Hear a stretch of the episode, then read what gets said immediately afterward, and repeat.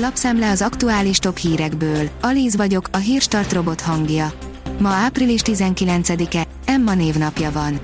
A 24.hu írja, a CKP veszélyesnek tartja az iskolanyitást. Szerintük a kormány úgy ragaszkodott a nyitás előre meghirdetett időpontjához, hogy nem tettek intézkedéseket a fertőzés veszély csökkentésére. A hiradó.hu teszi fel a kérdést, mit szól hozzá, hogy a jövőben bűncselekmény lehet a jogosítvány nélküli vezetés. Magyarországon már szinte néphagyományá vált a jogosítvány nélküli vezetés, ezért a kormány bízik abban, hogy az új szabályozás kellő visszatartó erővel fog majd rendelkezni. A vezes írja, F1 megverte a győztest, majd leszerepelt Perez. Pályafutása legjobb rajthelyéről indulva csúnyán lebőgött Sergio Perez Imolában. A mexikói mindent elrontott, ezt ő is elismerte. Válság alatt 300 ezer munkanélkülén spórol az Orbán kormány 86 milliárdot nyer ezzel, írja az M4. Nem igényelne rengeteg forrást az álláskeresési járadék 9 hónapra történő meghosszabbítása. Az Orbán kormány ideológiájába azonban csupán három hónapos segélyezés fér bele, azon még csak átmenetileg sem hajlandóak változtatni, hiába kérték már sokan sokféle módon. A növekedés kérdezi, melyik országban és mikor vezették be először a nyugdíjat. Ma már teljesen természetesnek tűnik a fejlett országokban és Európa egészében, hogy egy adott kor fölött öregségi nyugdíjat kapnak az emberek. Ez azonban történelmi távlatban szemlélve csak nagyon rövid ideje van így.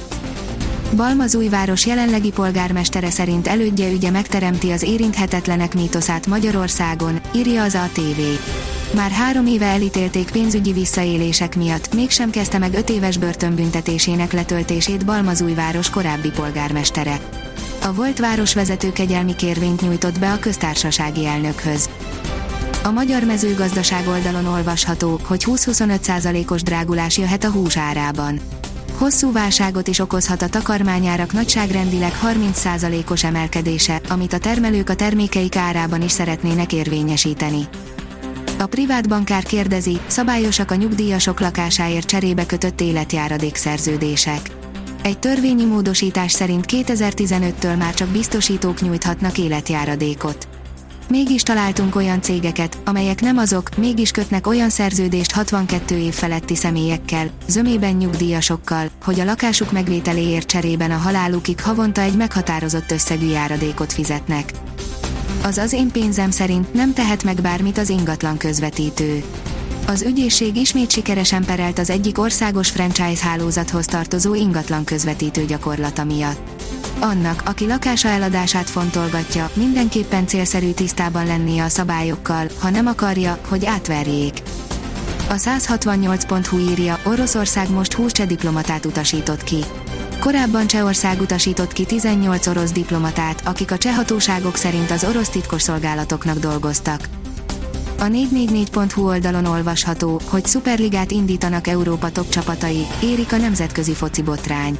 A FIFA, az UEFA, a hazai szövetségek és politikusok is tiltakoznak. A kiderül írja, ezt a hetet sem ússzuk meg hidegbetörés nélkül.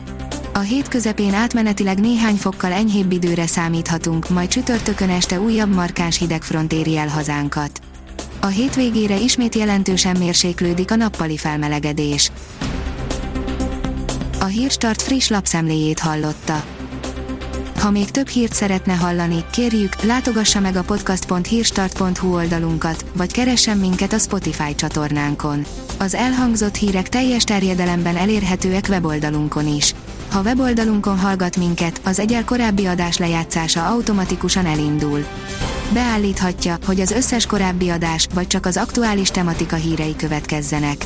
Köszönjük, hogy minket hallgatott!